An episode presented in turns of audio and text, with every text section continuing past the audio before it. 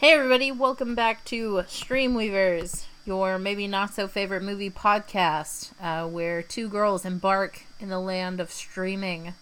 Uh, not streaking for those old school fans, streaming. Hulu, Amazon, Prime, Netflix, and all that comes in entails with it. Entails? In all that it entails. Hi, I've been drinking mimosas all morning. Um, I'm Violet, in case you forgot. um, and I'm joined by. I'm Maisie. I was doing an interpretive dance to all of Violet's opening monologue, but you couldn't see it because this is an audio podcast. That's right. So grab your mimosas and your coffees. Cheers your screen. We're uh, We're we're gonna t- recording on a Saturday morning, which is fun. It feels like a little party, it. like a pool party, but instead of like being halfway dressed in the sun, burning our pale skin alive, we're in the Like comfort- halfway dressed on our couch.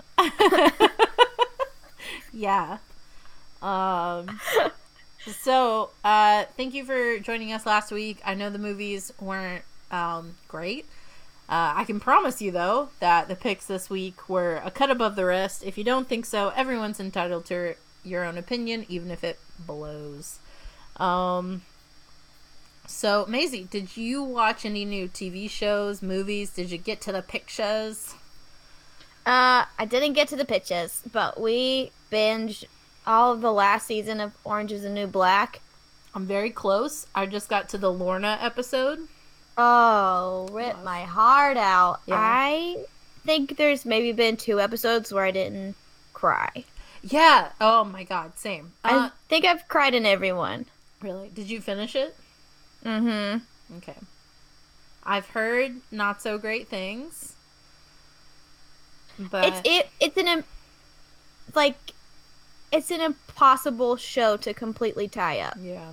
because you have all so many characters so many storylines people are in people are out 100%. i think it was tied up really nicely and some cycles repeat themselves Mhm. and that's part of life yeah. so I'm already I really kind of enjoyed it. catching that in this season, but I will say that I feel like I don't watch the show. Now this is kind of a hot take, I guess. Is this this week's hot take? I don't know. Um I don't really watch that show for story. I watch it for the performances. true that's Like- not a hot take at all everyone in that cast is so incredible Yeah, like 100%. I I cry so much because the actresses and actors, like I love the guy that plays Joe Caputo. I love that they're bringing in like very current hot topics, especially I think what's getting me and this is kind of a spoiler for Orange is New Black if you didn't finish last season, um but there's a lot of involvement with ICE this season and of course there were 600 680 people detained in Mississippi um, over the week on the first day of school there.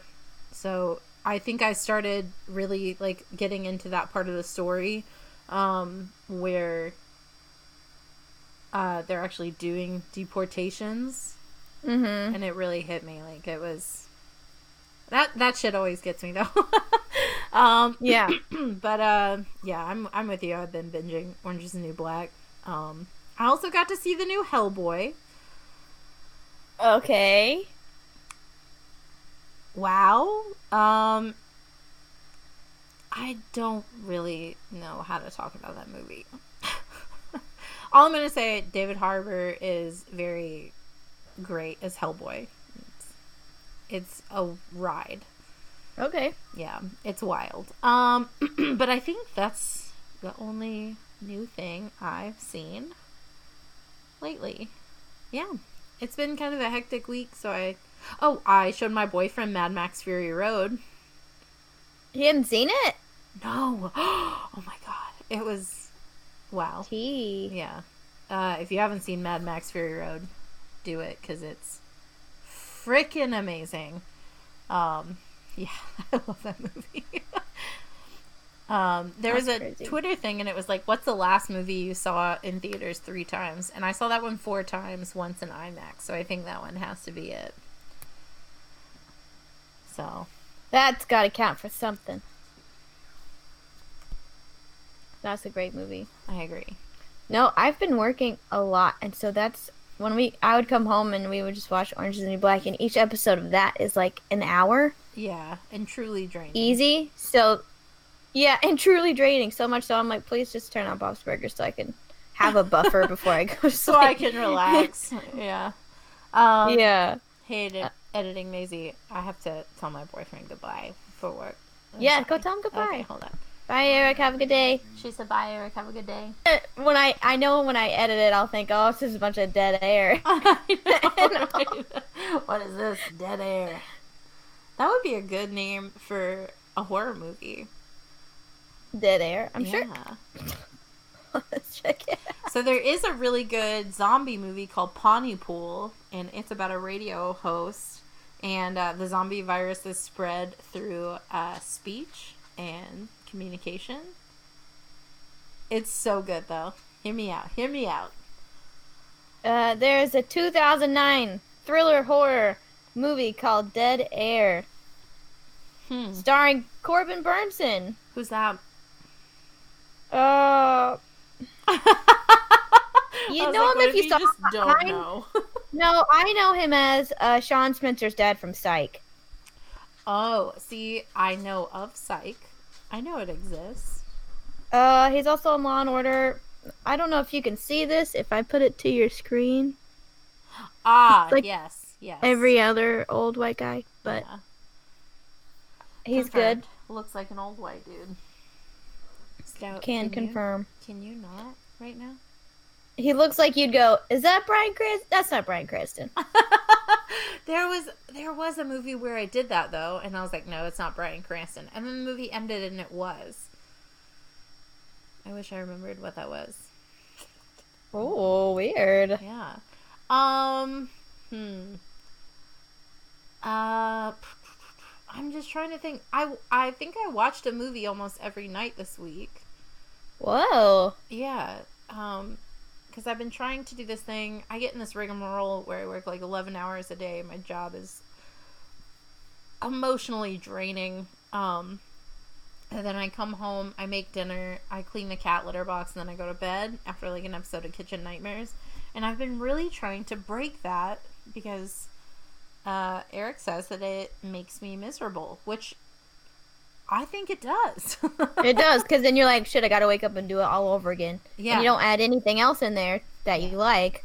And lately, like, um, they've been having us work Fridays, which I know everyone's like, "Oh, poor baby, she gets a three day weekend sometimes." But but I work like eleven hours a day, so by the time Friday comes around, I'm like, "Fuck this noise!" Like I can't.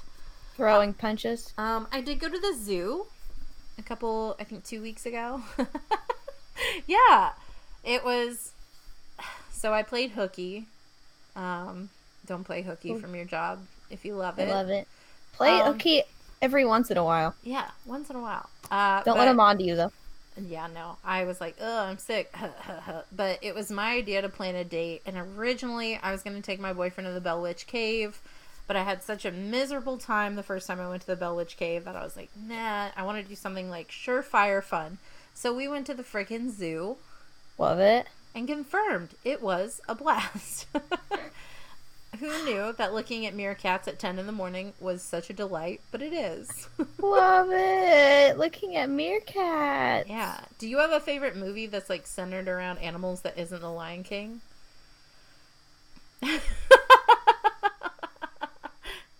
Ooh, that's a hard spring one, it. right? You're springing it on. Yes. Okay. Lay it on me. The first movie that came to mind is Cats and Dogs Oh, with Jeff oh Goldblum. My God. So, fun story. I was obsessed with that movie when I was a kid. Me and my brother would do this thing where, whether we had a VHR or a DVD player, or sometimes both, we would keep the same movie in mm-hmm. for like months at a time. Yeah. Yeah, just on repeat. And that's one of those that was on the surefire repeat list. He was a repeat offender, that pesky Jeff Goldblum. But uh, fast forward to, uh, I don't know, a couple months ago, as a grown ass woman, I played it for. I like to leave the TV on for my dog when I leave. Yeah. And so I was just going to the grocery store. It wasn't going to be that long of a trip. So I put on cats and dogs, and she's at full attention because cats and dogs are on the screen. Truly. But I can tell she's getting anxious. oh no.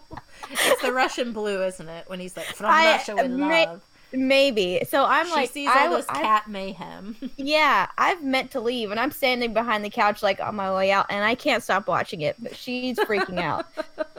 So I just turned on the regular cable for her. So I love that movie, but my dog does not. Confirmed cats and dogs is not dog approved. Maybe cat No. approved? Maybe. Cats don't care what you watch. I feel like though.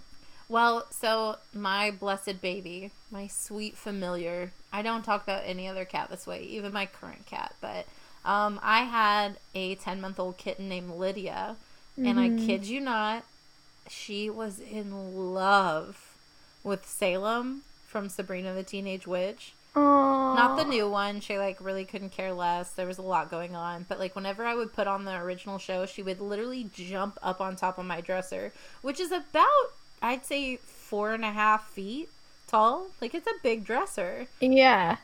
And she would jump on top and like sit at the screen and just stare at him. She was so in love with Salem. That was her Aw. boyfriend. And I know it, it's cheesy, but she was an all black cat.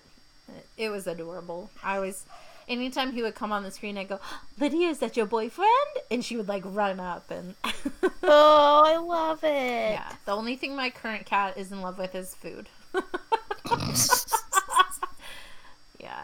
He's um, something else. Um, uh, moral of the story is animals are good for you. I think my favorite animal driven movie, I don't know if it counts though. I'm just obsessed with it, even though the remake was disappointing. I really love Pet Sematary.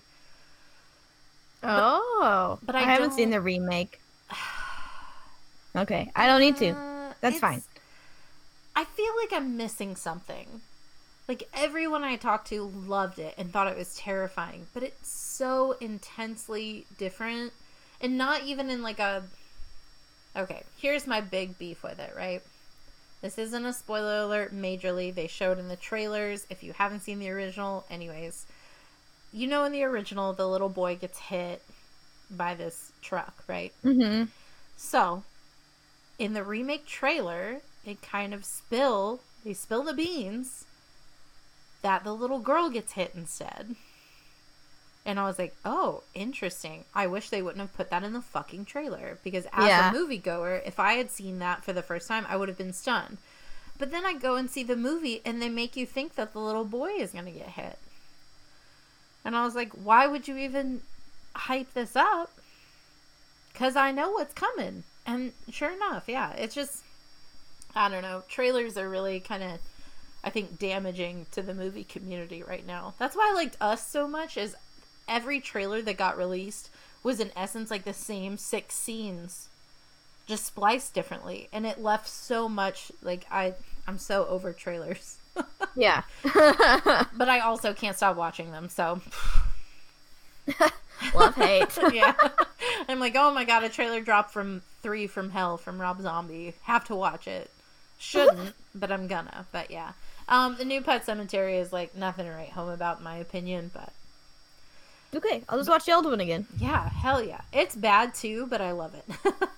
I'll be honest though, the reason I love that movie is Church, the cat.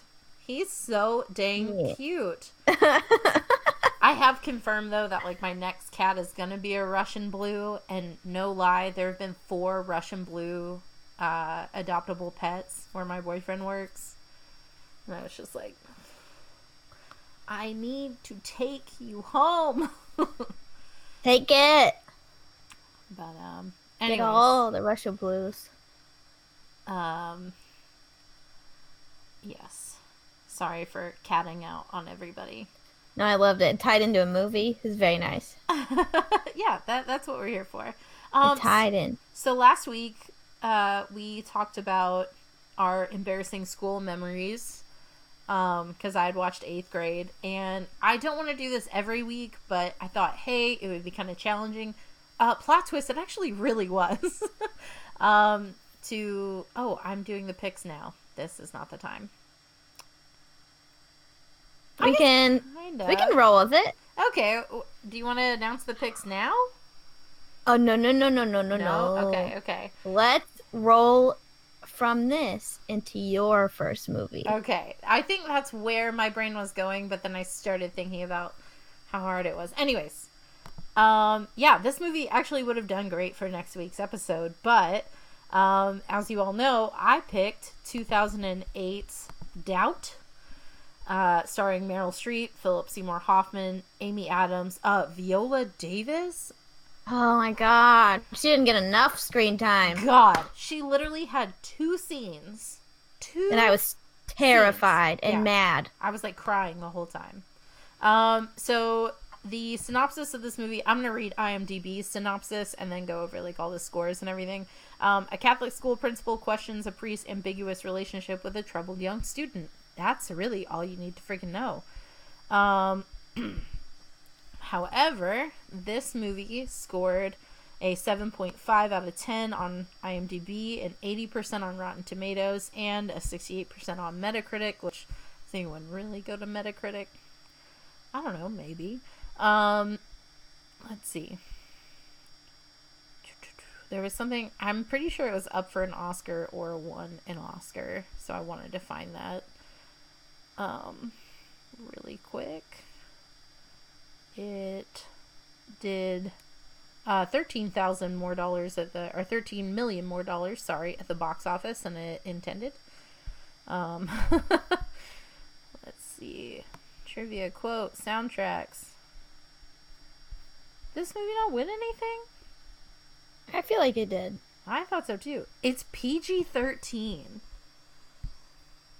which Wow. I think is important, but mind blowing to me. Um, whoops. Awards.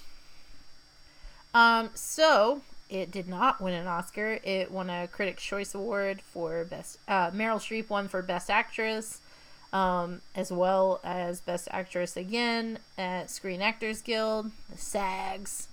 Um, yeah, and that's it. Believe it or not. Wow. Maisie, what the hell did you think about Doubt?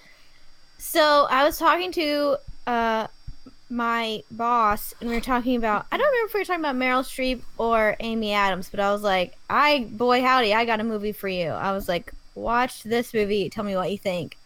And so it was a couple days later and she was like, I forgot what that movie was you wanted me to watch. What was it? And I was like, It's Doubt, it's on Netflix, Meryl Streep, Philip Seymour Hoffman, Amy Adams, go. And so I asked her what she thought of it yesterday and she said she loved it. So I I don't know. I had a lot of emotions going through this movie and I feel like even though you could say that it moved kind of slow, I was paying attention the whole time. I will say that is something to kind of give to it is literally nothing happens in this movie.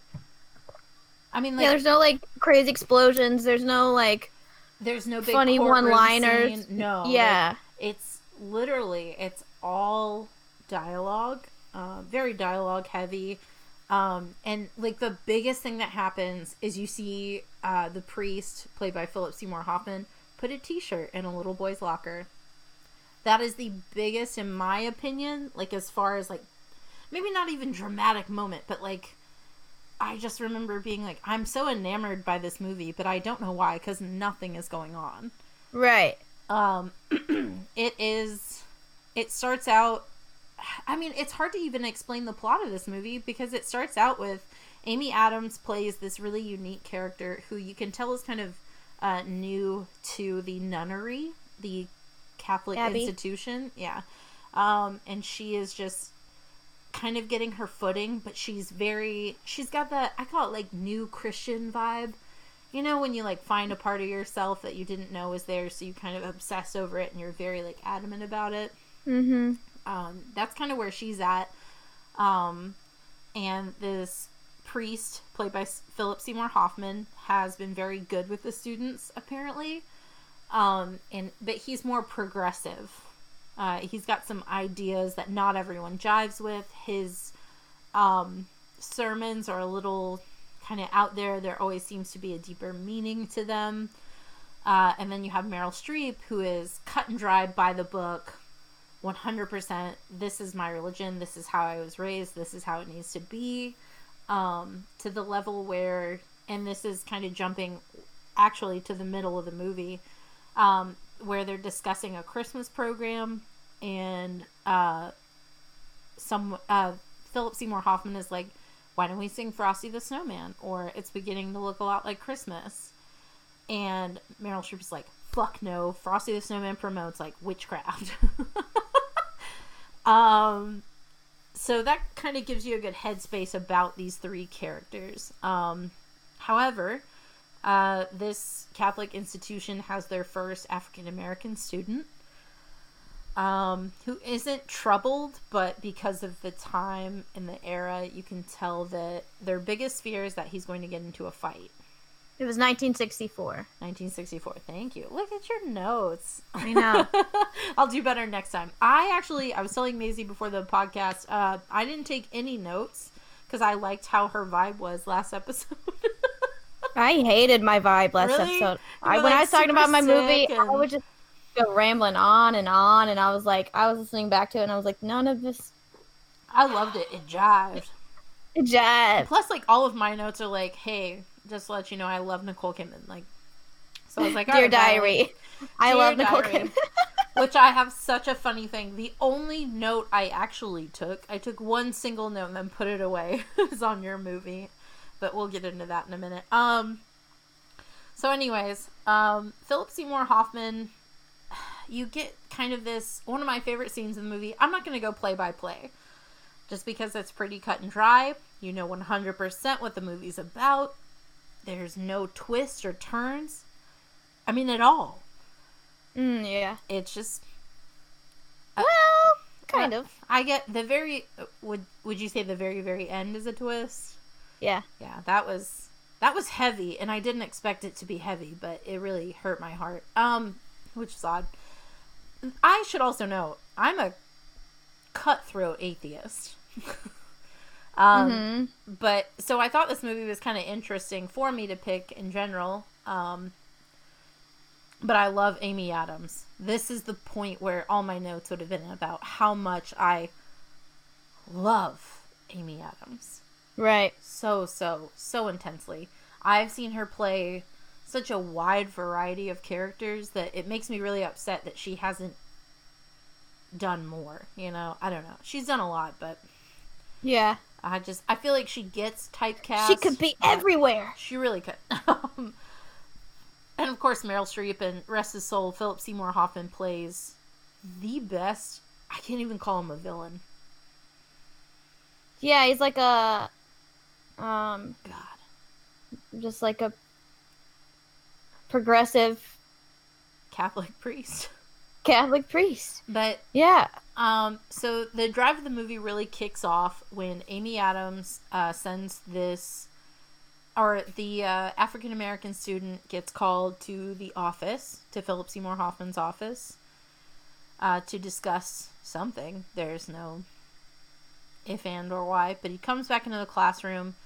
He looks a little dazed, confused, almost mortified. He puts his head down on his desk and just looks drained and exhausted. Um, Amy Adams also specifies later in the movie that uh, his breath was smelling of wine or alcohol and that he was Mhm. given it. She brings this to Meryl Streep's attention, who immediately, immediately calls the priest on his shit, in essence, and she's like, You're a pedophile. Pretty point Yeah. blank. She's like, so they have this meeting about uh, the Christmas play, and um, she kind of says, I don't want this boy being in the spotlight, the African American child, um, but I don't want him being in the background either. And Philip Seymour Hoffman's like, why? Because he's black? And he's like, is this really why you took me down here? Or do you have something else to talk to me about? And Meryl Streep's like, I have something else to, you, to talk to you about. So they kind of pressure Philip Seymour Hoffman about um, what happened in that meeting solo with that student. He, in essence, tells them that the little boy was caught drinking altar wine and that he's going to be booted out of the altar boys if he gets caught. And Amy Adams is like, oh shit, yeah, obviously. That's definitely what happened. Everything's fine. Because she's, Mhm. I think she kind of She shuts it down. Yeah, she's never seen a strong person in the church falter, and so to have that idea kind of falters with her own ideals. Um, but she I does, also think she's me- never seen a nun question a priest like that. yeah, Meryl Streep is cutthroat. Meryl Streep God, is my worst of- enemy in real life, but in this movie, she's a beast. I'll go over all of my notes when you're done, but I have two about her specifically. Mhm. And so the first scene we see uh, Meryl Streep is back in the opening scene where in, you're in the congregation as the priest is talking, and um, there's like kids whispering and stuff, and this woman is just going around the perimeter of the pews, and she's like swatting hands. and so I just wrote respectfully scared of nuns, and then it, she like puts up her uh I don't know what the correct term is for, but she puts up her head and you can see like her hood kind of falls back and you can see that it's her. And so I put respectfully scared of Meryl Streep, and then I put equally respectfully scared of Meryl or Sister Aloysius, which is her character. So she's very terrifying this in this movie, but in the best way.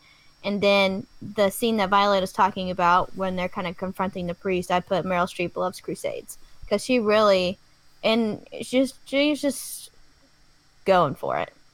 Absolutely. And I think this was after um, Amy Adams witnesses Philip Seymour Hoffman putting a, a white t shirt into that boy's locker. Um, also, I should note he has like little dinners with the boys. Um, and in the scenes that they show, everything seems very innocent. Um, but there is kind of a, they're talking about asking girls to dance. And he's like, Mhm. it's not okay if a girl doesn't want to dance and you force her to. Like, you can't do that. It- which is, this movie has such an odd dynamic because, like I said, nothing major happens. There is no big courtroom scene. There is no, I mean, it, it's, it's very, you can tell this takes place in like a week, too. Yeah, I it's mean- all just kind of hearsay. Yeah. Um, but uh and I I don't know we do a little bit of spoiler talk, so um I think after so after the I'll call it an interrogation, Philip Seymour Hoffman is in essence like you have nothing on me. I don't know what your problem is. You need to calm the fuck down. And Meryl Mhm. Streep is like, "Fine. Go on." So that is when she calls upon the boy's mother, played by Viola Davis, who is a national treasure. Um, Nicolas Cage, you were looking for the Declaration of Independence, but you should have been looking for Viola Davis because, wow. she is literally in two scenes, and I'm going to count them as two scenes because they take place in two settings in Meryl Streep's office and Yeah. Meryl Streep walks her to work. Um, but in the scene, you find out some of the biggest plot and character development points um, as far as the little boy's family dynamic goes. Um, Johnny, is that his name, Johnny? Johnny Oh, okay, okay, okay. with the D. Donnie with a D. Yeah. Um, she kind of admits that um, they're just kind of they want him in the school so he can get into a good high school because in that time period it's not really common uh, for kids of his race to be blunt uh, to get into good schools or schools at all so the fact that he is in this catholic institution is kind of bewildering to everyone period and so meryl streep spoiler alert from here on out.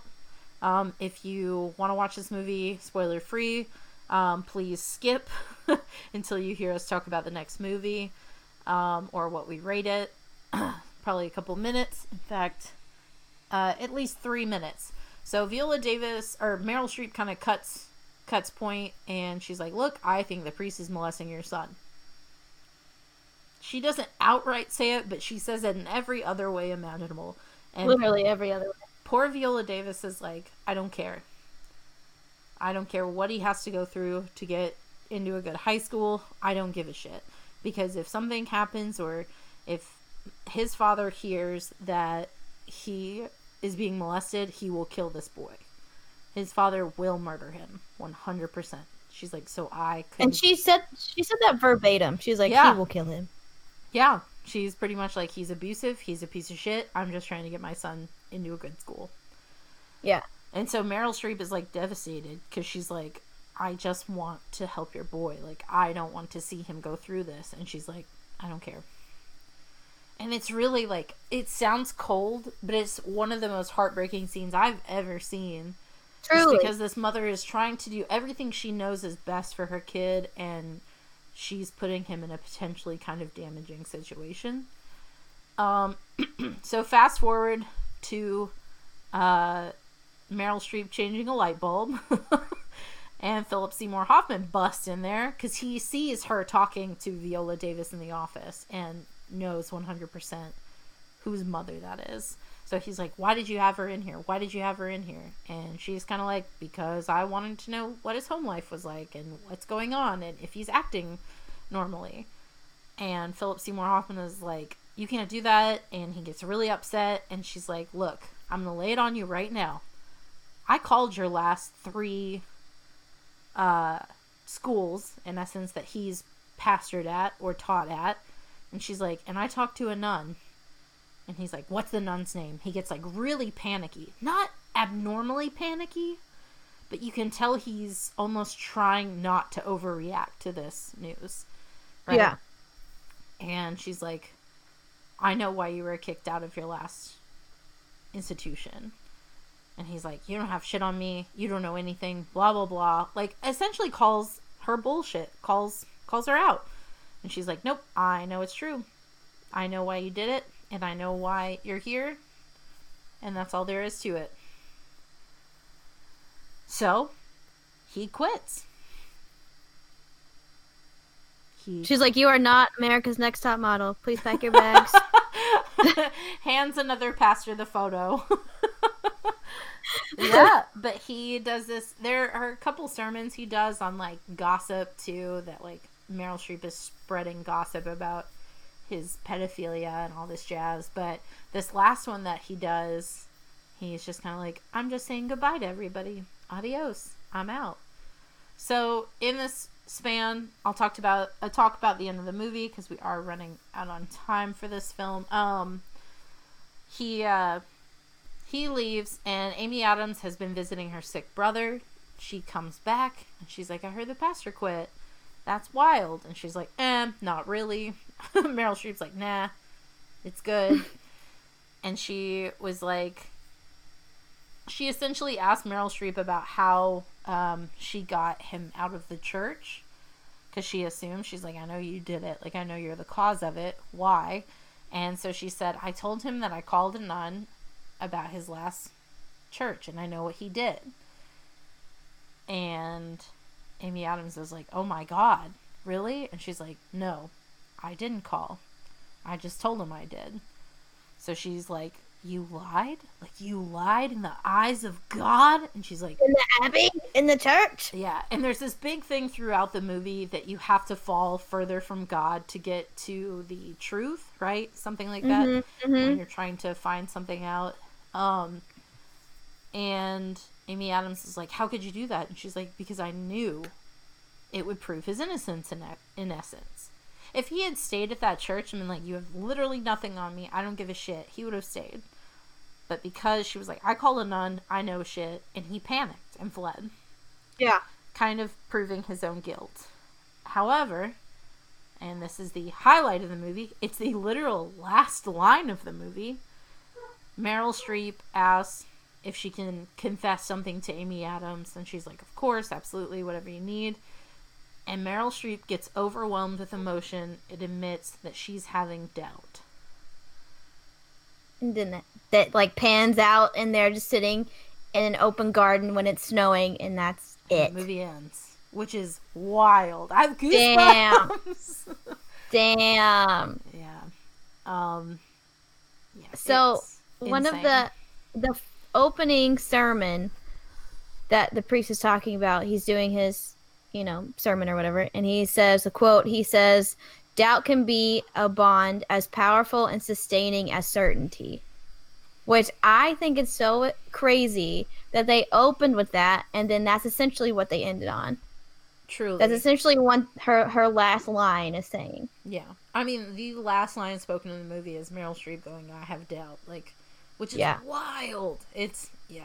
Because through the whole movie, I s- okay, I'm gonna skip around in my notes here, but there the scene where uh, Amy Adams comes to Meryl Streep's character and is like, "Look, I feel like something's going on with the boy," but Amy Adams, Amy's character is very like she's shaky, she's scared, she doesn't want to talk about it, Yeah. she's she's concerned for Donnie, but she is very worried to even bring it up, type of thing Yeah. and so they see i i don't know if she's like the landscape lady or maintenance worker coming through and she's holding a cat.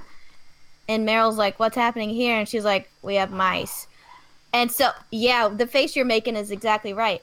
And so she kind of goes off uh, off screen or whatever and amy and meryl are talking about what they're going to do in the situation and uh Meryl is kind of like looking like she's thinking, she's upset, but she doesn't really know what to do yet. And then the maintenance lady comes in with the cat and she's like, Got the mouse, it just takes the cat. And then she goes off the screen and Meryl's like, Takes the cat. And then that's when they start making up the plan to talk about the Christmas play and get him in the office and stuff like that. So I thought that was really cool how they did that. Um, in the confrontation scene, they did a camera tilt, which is apparently big when it comes to movies and visuals It helps like like a distress Oh, like that's i tilted interesting. i tilted the laptop so violet can see me tilted and it's like distressed That's really Um, interesting that you picked up on that too, because honestly, I don't know. I was stone cold sober while watching this movie, but I didn't even like. I guess pick up on those little connotations. I was Yeah. so in, like in just into the script, I guess. But that's that's Yeah. really interesting about the tilt. yeah it was creepy um in the very beginning you see it's before the sermon you see the altar boys like getting ready. And donnie is one of them and then there's another little boy helping or like getting ready as well. And he comes in and he's he looks at donnie and he says am i fat? And i was like what's happening here? And now i know it's because donnie was getting more attention than that other little boy from the priest. Wow. which how scary is that That's mind blowing too, because like, God, it makes me want to watch it again. Which it's not a like a fun movie. I'm not like no no this is a party like- animal movie. it's like an hour and 45 minutes of bummer but Yeah. it's really interesting and really well put together and But really well done That's very well crafted. Cause, and I'm usually the type of person to pick up on that stuff, but I was just, it didn't, and maybe that was kind of the, I guess, overall vibe of the movie is that, how do I put this without sounding super corny? I guess it's just gonna sound corny. When I watch a movie, I put myself in the movie, not like Yeah. as you know, but like I, I really i want do to be in it yeah i really do kind of put myself there and i feel what the characters feel and i don't know why i kind of immediately clung to amy adams it's probably just because i love amy adams but and Right. her like kind of is is naivety a word her naivety yeah like I, Naivety, her just like kind of ignorance to something. I say ignorance but she really was the one that caught it. I don't think it's well yeah and it's i don't think it's ignorance. I think it's uh the very classic like religious this is happening i don't know what to deal with it we're just gonna push it down and pretend it's Yeah. all okay. Which and that's that's what the priest said and that's fine. I believe that side. That's Yeah. fine yeah i think it's She's that like whole a man thing of God would never lie to me, which is Yeah. I. So I really gravitated to this movie because of the cast, but um, because I'm a big fan of Spotlight. Have you ever seen Spotlight? Mm-mm. Oh damn! Mark Ruffalo, uh, Rachel What? McAdams, Michael I'm there. Keaton. Um, yeah, it's fucking amazing, and it's about this underground newspaper uh, that essentially discovers this like child pedophilia ring in the Catholic Church. It Shut is your face. It's based on 100% fact. It is so so good. It was up for a bunch of awards. Please, please, please, please, if you ever get the chance to watch Spotlight, watch these two back to back, and you can just be bummed out double. yeah, please watch Spotlight. I can't I can't talk enough good about that movie. Um, but that's what kind of drew me to this because Spotlight kind of sparked my interest in not interest, but as as you guys may or may not know, we also do a true crime podcast uh, called Murder Blows. What up? Um, but uh, and I think Cody did. They did a case on um, God, Epstein. uh, but Jeffrey? but no, there was a there was a Catholic church. No, there was a preschool thing, and I was Mick Martin preschool. yeah, I was watching something the other day, and they talked about that. Yeah. They were like, "Oh, well, look what happened at McMartin preschool." I can't remember what it was though. What do you mean? What happened at the preschool? Well, no, no, no, I definitely remember that. But I was watching a movie, and they talked about that a lot. Oh, Anyways, uh, not important. Sorry. interesting. but yeah, uh, and I watched The Keepers on Netflix, um, which is also about that uh, child pedophilia Ugh. ring in that area. Woof. So um, this movie kind of just came as like a all bundled together with that. So, but would you recommend this movie? Well, you already recommended this movie to people. I already did. Yeah, that's a yes. I haven't, but I would 100%. The cast is I would- phenomenal. Philip Seymour Hoffman, really amazing. I have to give Yeah. up to him as well. Him and his crack nails. Whew, ugh, ugh, his long Yeah. fingernails. Yeah, there's uh, like two different times in the movie he talks about his fingernails and he says, "I like Yeah. them a little long," and I don't know what that's that was about. the only creepy thing in the movie to me. Nothing struck Oh. me as creepy about him except when he's like, "Oh, I just keep them long." I'm like, "You're a fucking serial killer." Uh, the nails was creepy, and then you talked about the all the little boys like at a table. It it looks like like a living room Yeah. space almost, or like a dining room. But there's a scene before that where it's a bunch of priests at Mm. that table, and they're all talking about like yeah, like and whatever, and they're all smoking and drinking, and which is I meant to very talk about that too because there's that, and then you get a stark comparison of the nuns at their silent dinner table. ooh yeah, That's it. Anyways, ten out. I, I would say easily nine to ten out of ten out of ten. It's great. yeah, It's not a fun movie. If you're in a great mood, don't bum yourself out. Unless Right. you just like good cinema, then maybe it If won't bum you out. If you're ready to uh, back up Meryl, yeah. my coworker was like, "I want to watch anything with Meryl Streep in it." I was like, "Here you go, there you go. Have the frick at it. All right, take Maisie. one." So we would recommend it. It's a great movie. Yes, Now it's time to get on to a little little lighter, a little little ditty. a little ditty called "The First Wives Club." The 1996, I think it's under a drama comedy Mm-hmm. under Hulu. hmm Oh, I guess I could pull it up. It is on You know what?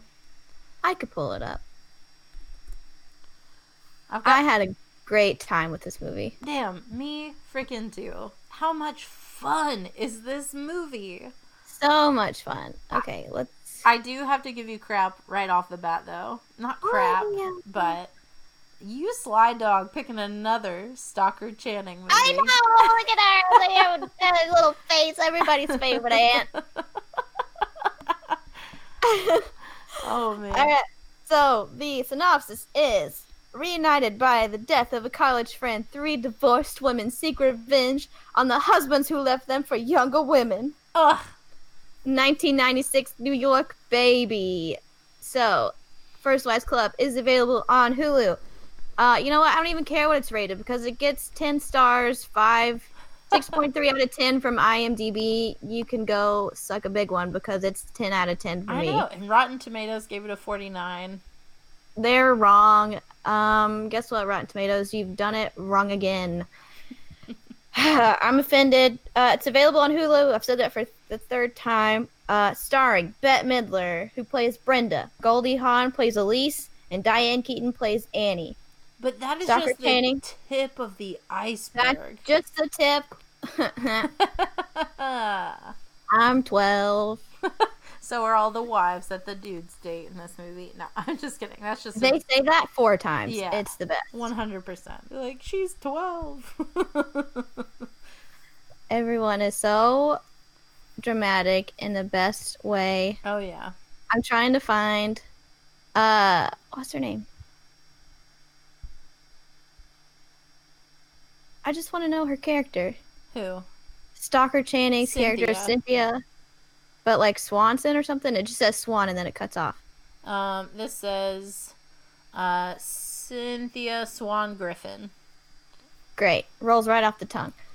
Um so we also have Sarah Jessica Parker, Maggie Smith. Oh, freaking Professor McGonagall is in this movie. Everybody. Uh, uh, Stephen Collins, he can rot in jail for all I'm concerned. And Ivana Trump makes an appearance. I So, thought that was fun. her, but I didn't I did not know until I saw the credits. I was like, oh god. Um, Marcia Gay Harden is in it though as the therapist, Yes. who is incredible. She was in The Mist. She's been in everything. Flubber. Is Stephen Collins the guy? Now, someone Yep. told me this, Seventh Heaven. and I'll And never he's a forget pedophile. it. Okay, yeah.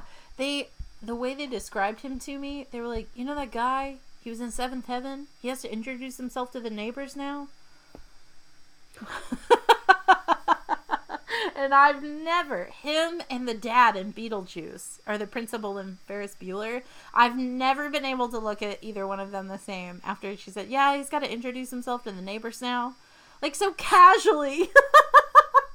I my mouth has been open this whole time because I love that. Okay. You're a fucking creep. That's what you have to do is introduce yourself to the neighbors. That's the least you could do. Yeah, you scum. Stephen Collins. Ugh. Hot take: Seventh Heaven isn't even that good. Uh, we all watched Seventh Heaven for Jessica Biel. I almost said Alba. Yes, I mean I like Jessica Alba fine.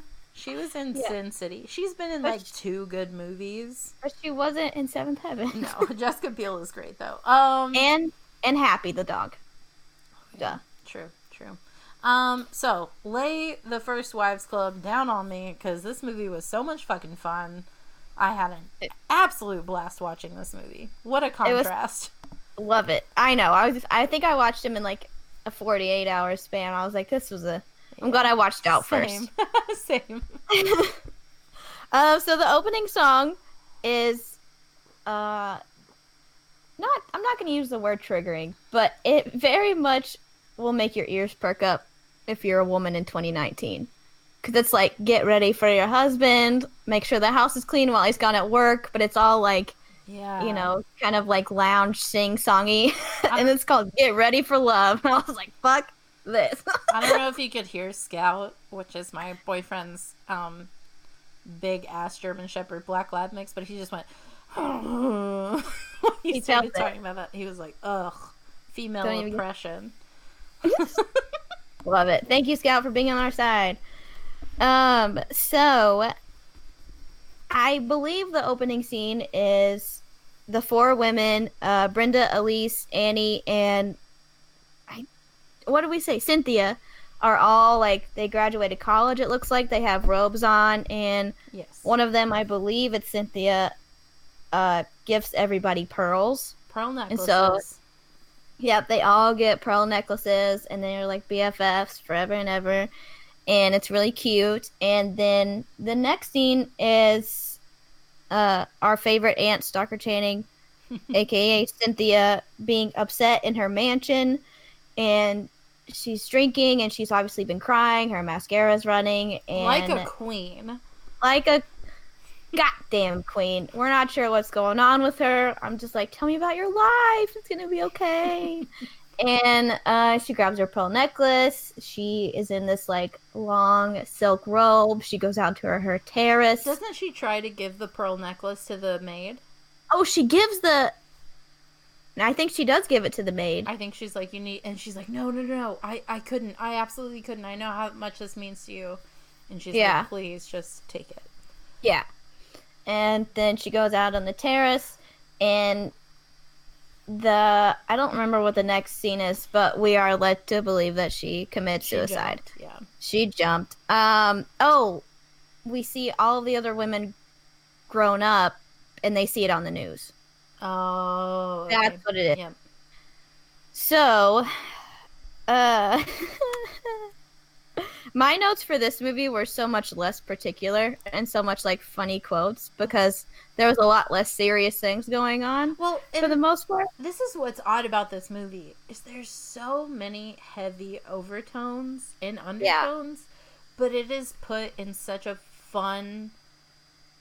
I I don't want to say fun, but I don't know. It just It's fun. Yeah, but it feels real. Like not like Yeah. not like I feel like some dramas are like so intense and so dramatized and it's like and a big pet peeve I have with comedies that try and insert drama into it is sometimes it's like oh blah, blah, blah, dick and fart joke oh blah, blah, blah, blah, blah, also cancer. Right. Not all movies obviously, but so I like movies that have like this healthy dark comedy balance and I think this movie does Yeah. that really well Yeah. because it deals with suicide, addiction, um, feminism is a big. If you don't like feminism, skip it. Also, Right. unsubscribe to this podcast. yeah, right. Skip it too. Um, so I think I'm just gonna do like a brief description of everyone's storylines because you have three different women coming together and then just kind of moshing together. yeah, So Bette Midler plays plays Brenda. Um, she has a teenage son. She was married to this guy Morty, I think was his name. He's a big like appliance, secondhand appliance seller or something like that. And uh, basically, Morty has left Brenda for a younger woman. So Oh. Sarah Jessica Parker. For Sarah Jessica Parker, yeah. So, um, you know, she's angry, rightfully so. She's raising a teenage son. She's getting ready for his bar mitzvah. She's just trying to live her best life with some of Morty's money. Great. Uh, Goldie Hawn plays Elise. Oh. Uh, Sorry, just there are my notes. I fucking love Goldie Hawn. Goldie Hawn was so good. I Uh, I like Goldie Hawn, and I think she's a Republican. Now?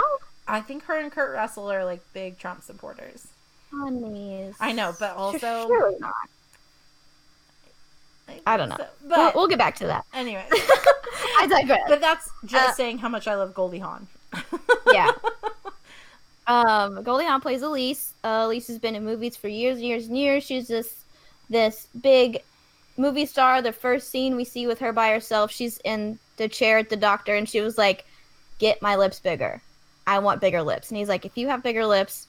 You're gonna look ridiculous. She was like, "I don't care, do it." She's and they're like- already like, she's got him pretty big already for the. Oh yeah, she's like, have you ever heard of Trisha Paytas?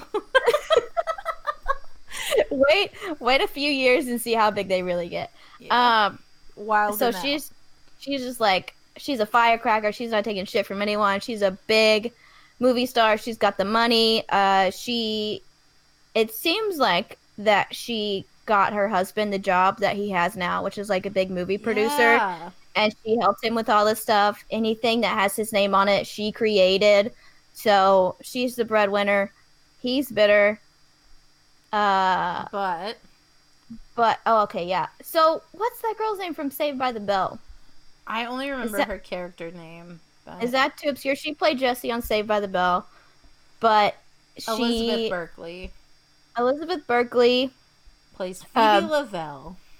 Phoebe Lavelle. That's it. So, uh, Elise has this movie that's coming out, and uh, her husband is producing it, and turns out he's sleeping with Jessie from Saved by the Bell, aka Phoebe, whatever.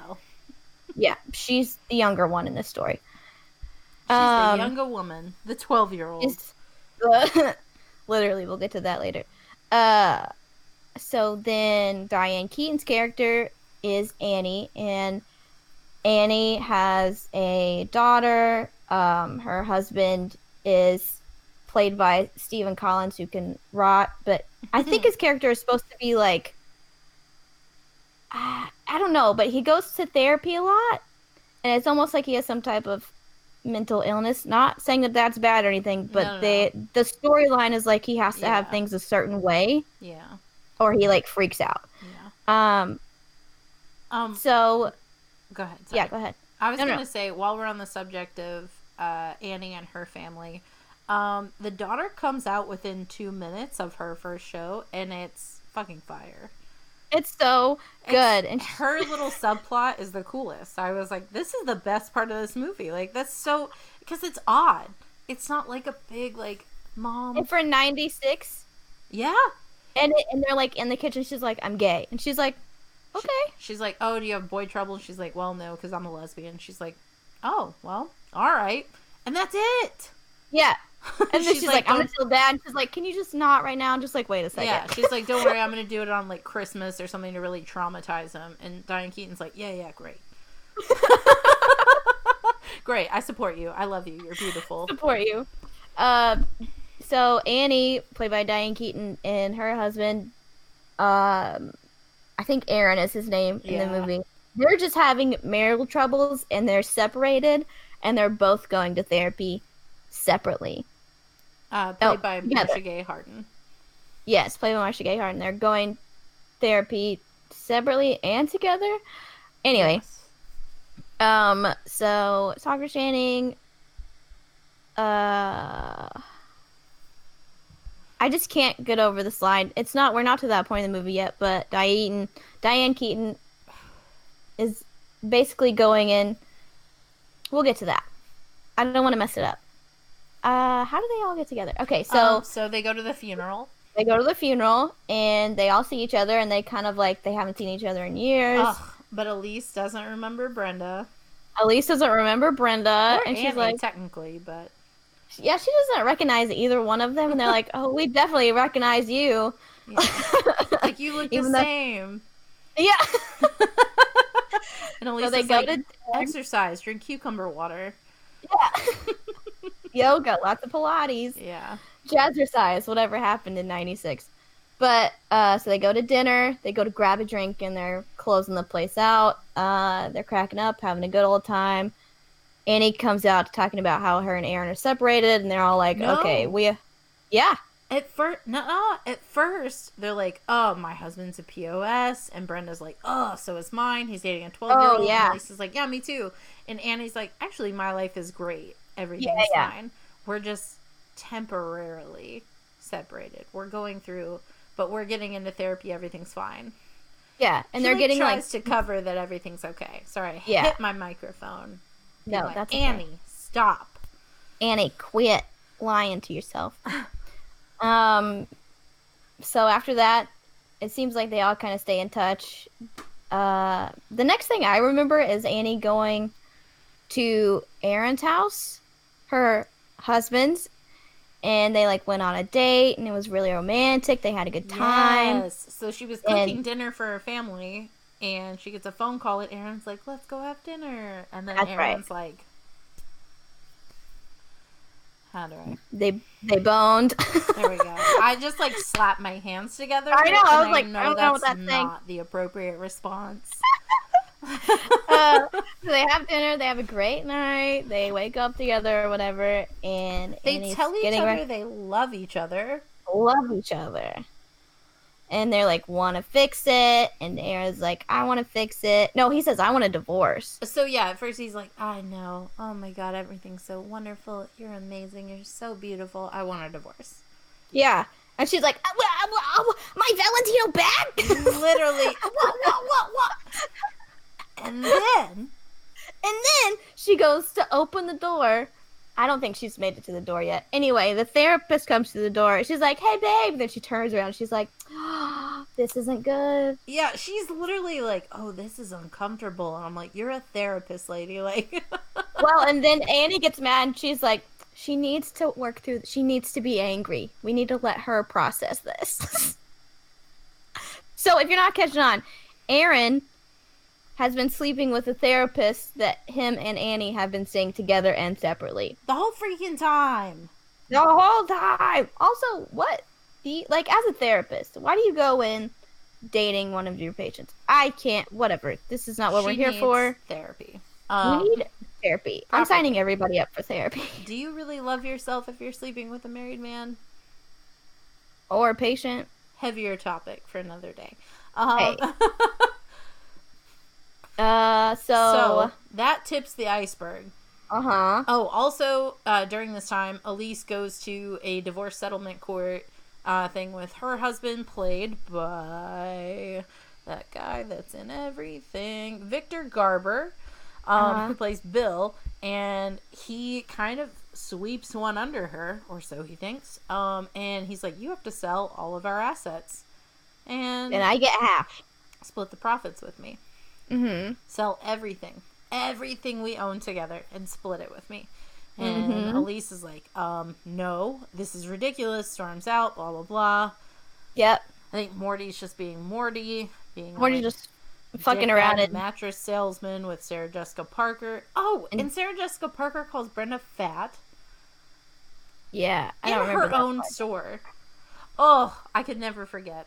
It, I think that was the tipping because I think uh, Brenda like works in this like women's clothing store along with um ah fucking the God the guy from Risky Business.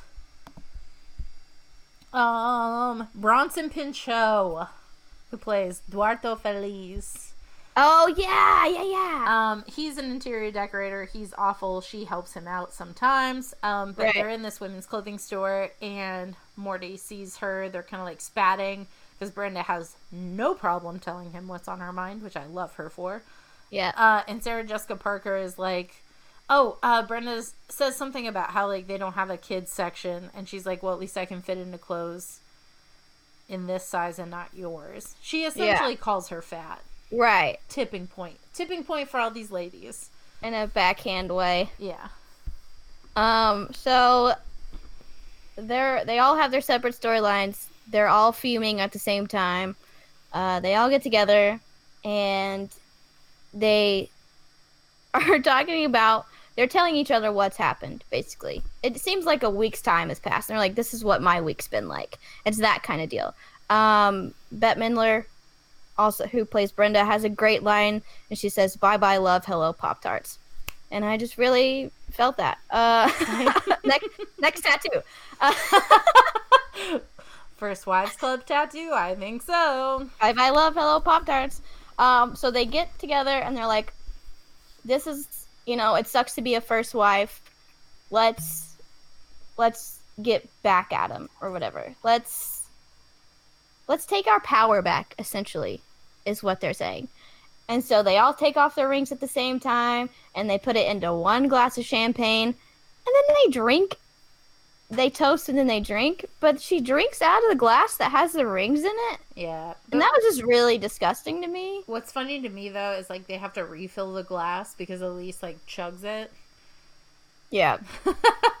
and I relate to that on a really big level. I think I wrote down, ew, she drank the ring champagne. Yeah, I did. yep, there we go.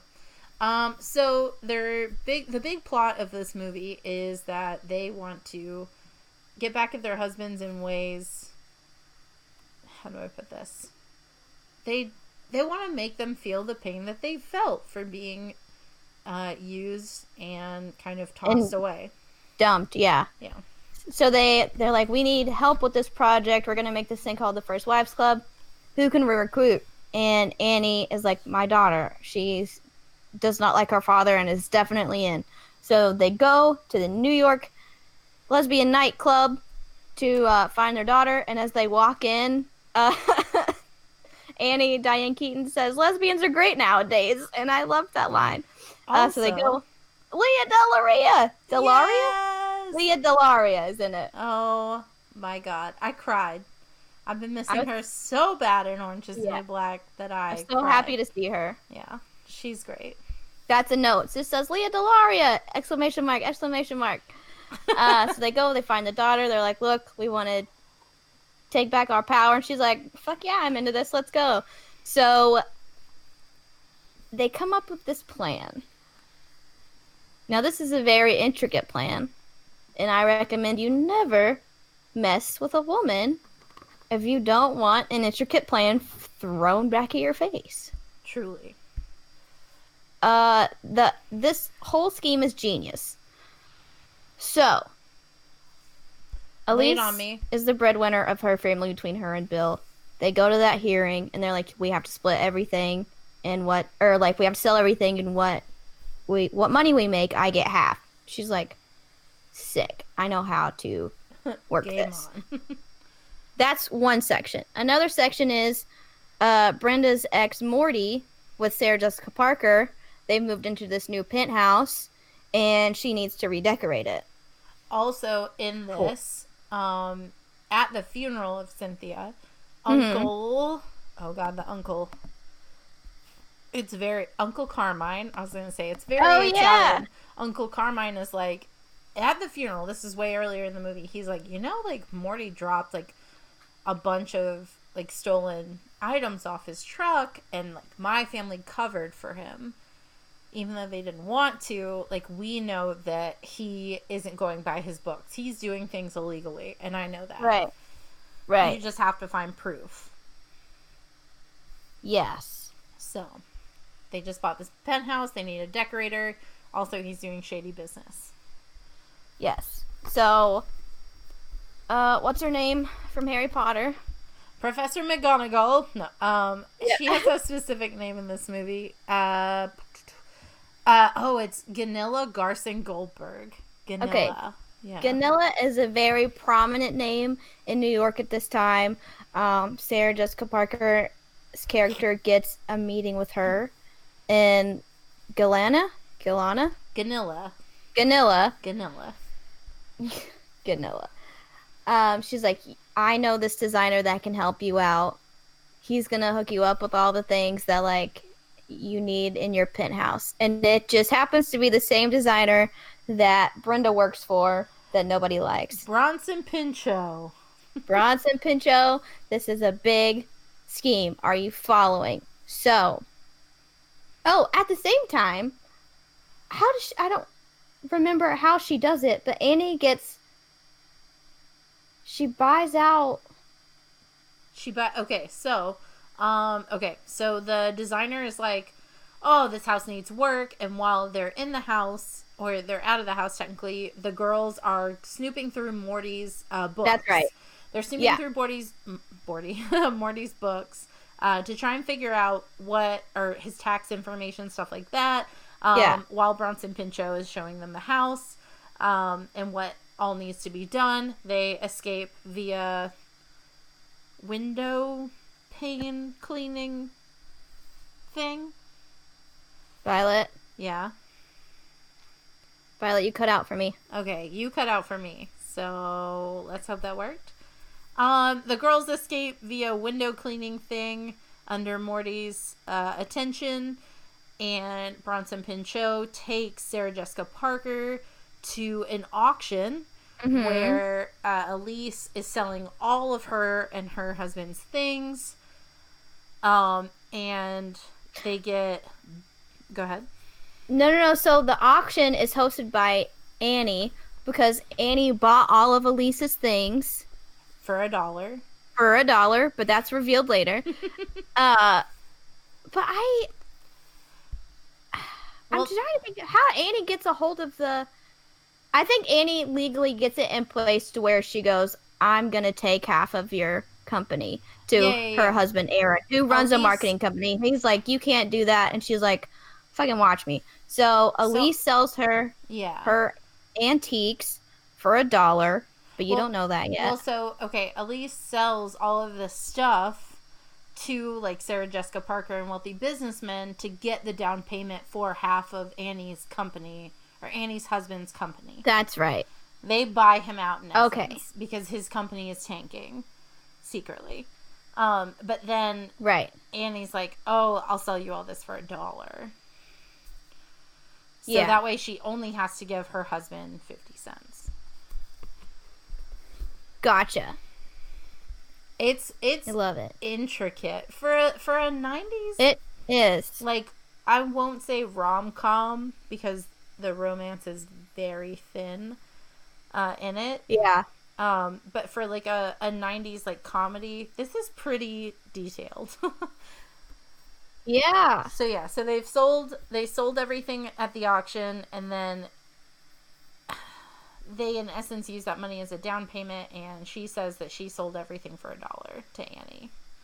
Right. Oh, that's what it And is. now- she sells everything to Annie for a dollar, and Annie auctions it off for the down payment for her husband's company. Yeah. Okay, Yeah, that's what I was saying. We just got intertwangled. There we go. Um, Hi, editing Maisie. no, I'm keeping all of that in because that's what it's like to write down notes for this movie. Um, yeah, so she buys out the company. Meanwhile, uh, Brenda and Uncle Carmine have kidnapped Morty, kept him in a meat locker, and are like, "What have you done to the? What have you done to the books? Essentially, we're on to you." And uh, she gives him an ultimatum and is like, "You give me the company, and let me run it, or you're going to jail." Essentially, for fraud. Yeah. And uh, he's like, oh, blah, blah, blah." and so now Brenda owns the appliance company, and Annie's company is helping Brenda with the marketing. Right? That's how Brenda ties into it? Yes, I believe so. Okay. So, after a little while, business is doing great. Um, they have uh they've made the first wives club. It starts out almost like a clubhouse, yeah. but it's a building that Elise has already owned. hmm and it's this really really big office warehouse and at first you're like wow what a dump and then they really turned it around and at the end they the big confrontation scene is all three women have all Mm. three partners tied up in their office They're tied not up. tied up. I think they they're just, not like- they're just sitting there in my dream, they're like tied up and being beaten. it's really iconic though because they have three desks in like a u shape or like a half circle yeah. and then all of the men are kind of in the middle yeah. and they're like, "What's going on? What are we doing?" Oh, fast forward two seconds because that's what it is. Fuck, we messed it up. All We messed it all up. So when Brenda's uh, confronting Morty in the meat locker, she's like, "Meet here at two o'clock. Yeah, Here's yeah, a yeah. card," and it just says the First Wives Club. yeah. So when Annie meets with, um, Has to Uh, introduce himself to the neighbors. yeah, with Aaron, Aaron. she's like, I bought the company, so don't even worry about it. She hands him a card. It says First Wives Club. Meet here at two o'clock. Yeah, how did we And- forget this? Bill. And then, and then uh, Elise goes to Bill, and she's like, "Here's your fifty cents. I sold everything. Don't worry, I took care of it for you." And he's like, "How could you do this to me? Wait till I get the lawyers involved or whatever." and And, she's, like, "Oh, sorry, here's "Oh, my half." oh yeah, here's my half, and uh, tell me more about your new little girlfriend. And he's like, don't worry about it. He was like, isn't she a little young? And he's like, no, she's Twenty. fine or whatever. And so she pulls out a yearbook, and this girl is 16. Sixteen years old. So he's like, what do you want from me? What do you want me to do? And she's like, Anything. First Class Club, come here at 2 o'clock. She's also like, I'm gonna go talk to Barbara Walters. If you don't show up here, I'll decide what I talk about. Get it? It's I'd be metal. scared of her. Um, so that's how all three men get into one spot. They come into what's like a waiting room, and Aaron is the last one to walk in, and he looks at the other two and he says, "What did you do?" And they all are just kind of like, "Whoa." whoa." And the uh, Annie's daughter, the lesbian, is a secretary, and air quote secretary because she's really just there to tell her dad. they Oh, get yeah. called. They get called into the office and she's like, "Hey, daddy," and he's like, "Yeah, what's hap? Like, get me out of here." And she's like, "I'm a lesbian," and then closes the door in his face, and he's like, "Uh." "It's just, it's just a bad day for Aaron and Aaron's eyes, but I think it's a great day." Oh yeah. Um, Spoiler alert from here on forward. oh yeah. Sorry. Oh, wait, it- you just we yeah. ended early on doubt, so we'll go a little extra on First Wives Club because it is so much fun. There are things that we haven't even talked about, but I almost want it to be a surprise for everybody. I love it. Um, so they're in there and they're like, "Look, this is what's gonna happen. We are confronting all of you at the same time. You're gonna give me your business. You're gonna give me your business, and don't. I'm just gonna not call the cops that you're a pedophile. So don't worry about it." And they're like, um, you know, we have this company now called the First Wives Club, and we have this building, and we want to help other women, you know, like us And you're gonna pay for it. and you're gonna pay for it essentially. And they're like, I'm not paying for nothing. They're like, oh really? Okay, hello Barbara. Like, I'm just kidding. They Yeah. don't call Barbara Walters, They're but essentially you know, like, cool, you're a pedophile, you're a tax frauder, and I don't have the You're- company, so whatever. Yeah, right. You have don't no at me, this. sir. Do you want to keep your job? I don't know. Yeah, I could fire you, um, and hire your daughter. Anyway, um, they essentially, I love them so much. They open a women crisis center under uh Cynthia. What's it called? Cynthia they name it- Swann Griffin, but I don't think they put Griffin under it. I think they put her whole name. Oh, I thought they didn't include Griffin because that was her ex husband's name, and that's why they think that she killed herself. Oh, So I thought it was just a Cynthia Swann Center for uh, Women in Crisis. But yeah, I think that's right. rad, because the news. Re- one of my favorite things is the news reporter is like, "I heard this all started because your uh, husband's left you for younger women," and they were like, "Uh, yeah." like there was no like, "Oh no, it was about that." They were like, "Uh, yeah, duh." That's why we were like, "Hey, Definitely. to That's definitely treating women like trash." Yeah. So they open up a crisis center in their friend's honor, and they have this big shebang, and that's when they sing the um, For the second that? time. what's the song? And don't tell me what to say. Yeah, Lesley Gore's uh, You Don't Own Me. yeah, that's what it is. Sorry, that was Um, for podcast listeners only. Yeah, I love it. Let us know if you want to have a meetup and on our year anniversary, and we'll sing "You Don't Own Me" by Lesley Gore with all the listeners. That's exactly what we'll do. I would cry. Uh, I cried at the end. I cried when they showed the center. yeah, They just it all tied together so nicely. They they went out there and they did the damn thing for women and they got their power back. Maybe kind of illegally, but hey. the only thing I didn't like is Bill, uh, Yeah. Elisa's husband, who was like banging the 16 year old unbeknownst, winds up with Sarah Jessica Parker. yeah, I was it's like, real shitty. I was like, I could have literally like they're both garbage people, but It could have gone without that scene. yeah, literally, woof. Um, Maisie, would you recommend this movie to anybody? Every day. Yeah. If you like women, watch this movie. Also, I just can't get over the cast. Like, it was like every five seconds someone else popped out of the woodwork. And freaking, it was just so good. It was, was- really What I describe as a feel good movie. yeah, honestly. Like, I enjoyed myself. I. I was so bummed because I wanted to watch it with my mom and I ran out of time, so I was like, I'll just watch it by myself, fine. And I was like, I just want to show this to every like woman that I really care about and know and love. But seriously, it's so much fun. The cast is incredible, and just we picked solid, solid movies this week. This week made up for last week. Yeah. All right. I loved it. Which means now that we're done with this week's movies, I kind of talked about it earlier. We'll see if it gets cut out. Who freaking knows? It won't. Um, so we kind of talked about our school lives uh, last episode, and so I decided to make this week a themed week. Like I said earlier, this won't be an every week thing, but I thought it would be kind of fun since uh, school is starting back to pick a movie involving school themes. Uh, just kids being kids, whatever movie fits into that category. Um, all I know Does right have now to be kids? is that Maisie was googling High School Musical, so we'll see where it goes. No, because I think I kind of broke the rules. So if you kind of broke the rules too, I it's our own did. podcast, so we break the rules. Maisie, what the heck is your movie for next week? Um, well, I went through several options, and uh, I picked Night School With Kevin Hart. with Kevin Hart and Tiffany Haddish. All right, all right. I will take it.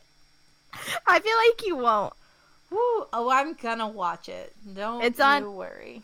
It's on HBO now. Uh, it is uh, the 2018 27% on Rotten Tomatoes comedy. 27%?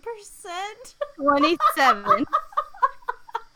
I have never seen it, and I did say I want to see a movie I hadn't seen. There we go. But Kevin Hart, Tiffany Haddish, Rob Riggle, Taran Killam, I love Uh, Rob Riggle, and that's about it. Ben Schwartz is in it. What? Okay, I love Ben Schwartz. He's Sonic the Hedgehog now, so iconic. Wow. um. Okay. So go ahead. Watch my movie first. Um, okay. Let me get the facts up. Wow. Yeah. Okay. So what's funny about this? I'm gonna go ahead and spoil the movies I almost picked. Um, while I'm googling things, I so I narrowed it down to Heathers, which is one of my favorite movies of all time. I was gonna pick that. Oh my god, I love Heathers. So any excuse to watch Heathers, I was like, oh yeah, gonna take it. But I've literally seen it like 50 billion times. Gag Yeah. me with a chainsaw. Love that movie. Um, uh, and then Superbad was also on my list. And uh, I saw Susan Sarandon on a soccer game. Uh, soccer, wow. Okay, soccer game this morning. Uh, and for some reason, I connected that with Sissy Spacek, so I almost picked Carrie. However, You I could pick all of those. I know. I love those movies. All of them. Wow. Okay. This is going to be such a drastic. okay. I picked 2013's Short Term 12, um, starring Brie Larson, uh, Rami Malek, and. Oh, what's his name? He's freaking great and like everything. John Gallagher Jr. Um, but Brie Larson, most importantly, uh, it has a 98% on Rotten Tomatoes. This is gonna be fun. um, I've seen this movie, uh, spoiler alert, one time. I haven't had the guts to watch it again. It is in my top 10 movies of all time, but also I think I cheated because I don't know if it technically counts as a school. It's a center for at risk youth. Um, so if you want me to pick something different, I will. But since night school doesn't deal with adults, our kids will roll with it. Yeah, yeah. I'm definitely into it. Um, I had like four movies from the earlier 2000s slash late 90s that I really wanted to pick because I feel like everything happened in a high school then. Oh yeah, like I almost picked ten things I hate about you. Clueless. I- I wanted Easy A, oh, I love Easy A. but it's only available on like Starz or something. yeah. But anyway, my first, oh, my first original pick was The Faculty, which, if you haven't seen that, it stars Usher, I don't- uh, uh, Josh Hartnett, Elijah Wood, Famke Janssen. It's amazing. It's directed by Robert Rodriguez, but it's not available on any streaming services. So our recommendations are Easy A and The Faculty. However, we're going to be watching Night School starring Kevin Hart and Tiffany Haddish, and uh, Short Term 12 starring Brie Larson and John Gallagher Jr. wow, I'm excited. What a contrast. Yeah. Uh, Short Term 12 is available on Netflix, by the way. Uh, okay, cool, cool, cool. Uh, yeah, I think it's Netflix and Hulu or Amazon Prime. So, um, on that Gotcha. note, uh, if you want to watch the movies with us, please tweet us your thoughts on either this week's movie or upcoming movies. If you have any suggestions for themes or anything you want to see on this podcast, let us know. Uh, you can tweet us at Streamweavers Pod or just Streamweavers Just Dreamweavers. at Streamweavers uh, on Twitter, or you can email us at Streamweavers uh, at gmail.com.